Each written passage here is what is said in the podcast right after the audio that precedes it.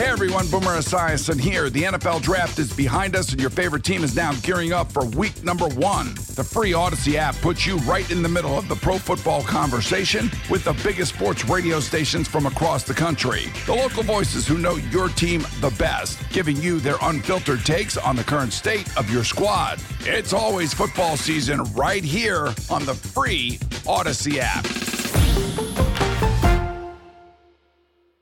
Jason Longshore, plain and simple. Thank you for being here. Mm. What happened? What happened? That was ugly, Bubba.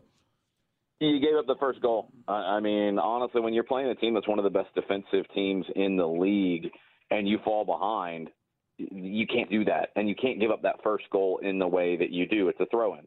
It's it's a throw in. Like I, I don't know how else to explain this. This has nothing to do with tactics. This is a throw in. And you can't let a player make a run into the 18 off of a throw in because that's what happened. It's, I mean, you can go back and listen to the highlight. It's throw in, goal. Like, it's, And for you guys, can't Jason, allow that to happen. For guys who aren't soccer fans that listen to the show, basically it's a throw in and the ball bounces like twice, like up to the guy's chest, Carl, and nobody in Atlanta United reacts to it, Jason. yeah. You're not close enough on the mark, and you don't close it down quick enough once you realize that the mark is busted. It, it's a situation, and, and when you get into it, this team is incredible going forward. Now, it didn't work out against the Red Bulls. Again, they're the best defensive team in the league. Hmm.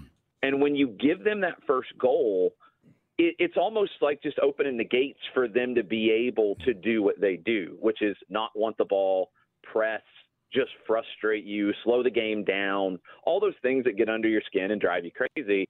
And they start to just make you make mistakes. And that's what happened on the second goal, where you have to start trying to force some passes in to tight spots.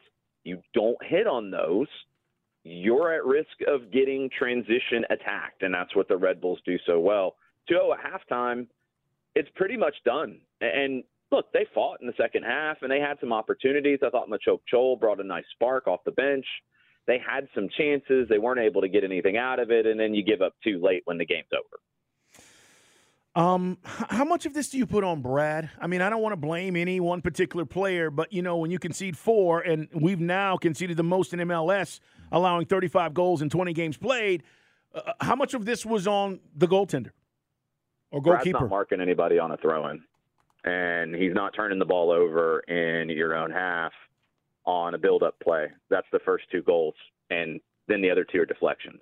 So I, I think if you want to get into the communication aspects of it, okay, maybe, but still, it's the throw in.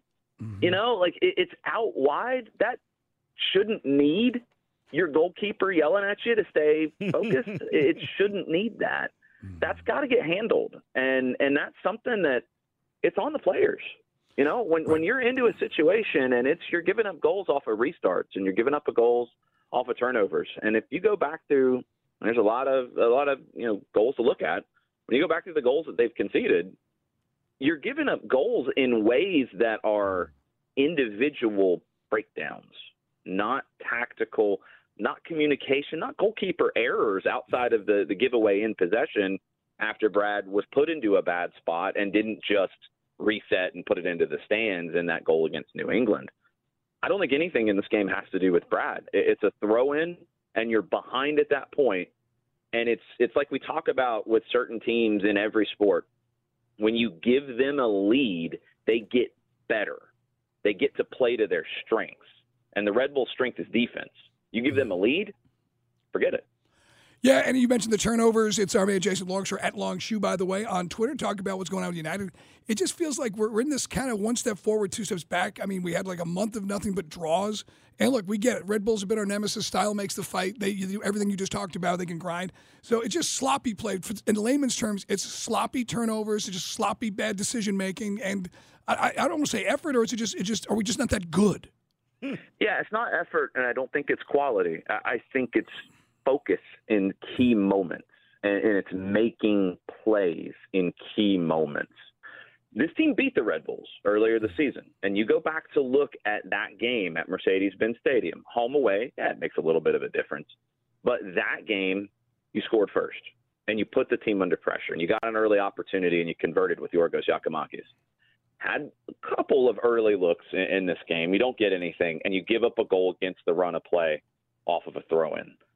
That's what cost you in this, and that's what's frustrating. I think when you look at the Eastern Conference table, with the way that the defense has played this season in terms of giving up goals, defense is across the whole team. Let's make that abundantly clear here too.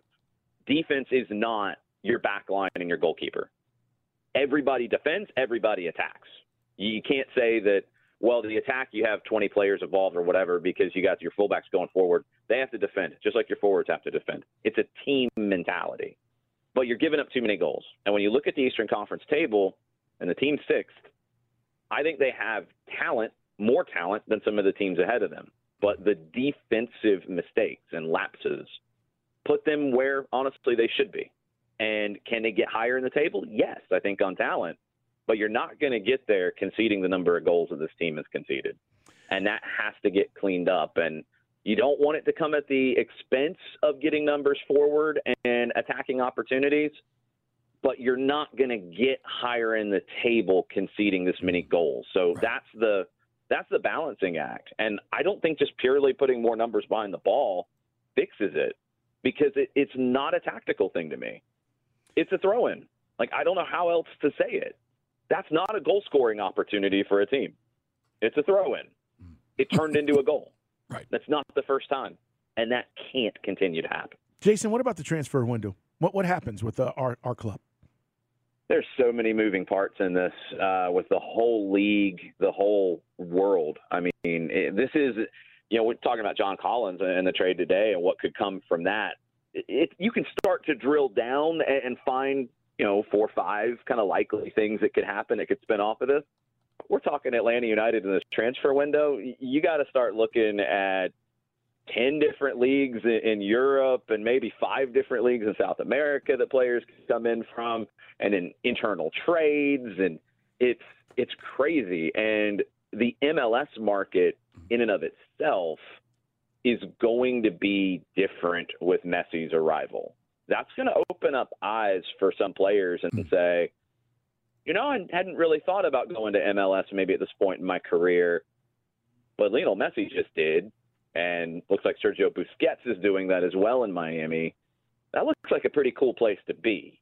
So everything is is wide open, but it's also changing as we speak as to who might be available. So I think it's intriguing. And you look at the roster and what you could do, you're not limited to just replacing Luiz Araujo like for like positionally. I think you have to have somebody play in that position, obviously, but you can move some pieces around due to the versatility you have in your roster currently. You can go get a player that makes the team better, and it might not be a right winger. Hmm. Jason, great stuff, man. We appreciate the insight. Hey everyone, Boomer Esiason here. The NFL draft is behind us, and your favorite team is now gearing up for week number one. The free Audacy app puts you right in the middle of the pro football conversation with the biggest sports radio stations from across the country. The local voices who know your team the best, giving you their unfiltered takes on the current state of your squad. It's always football season right here on the free Audacy app.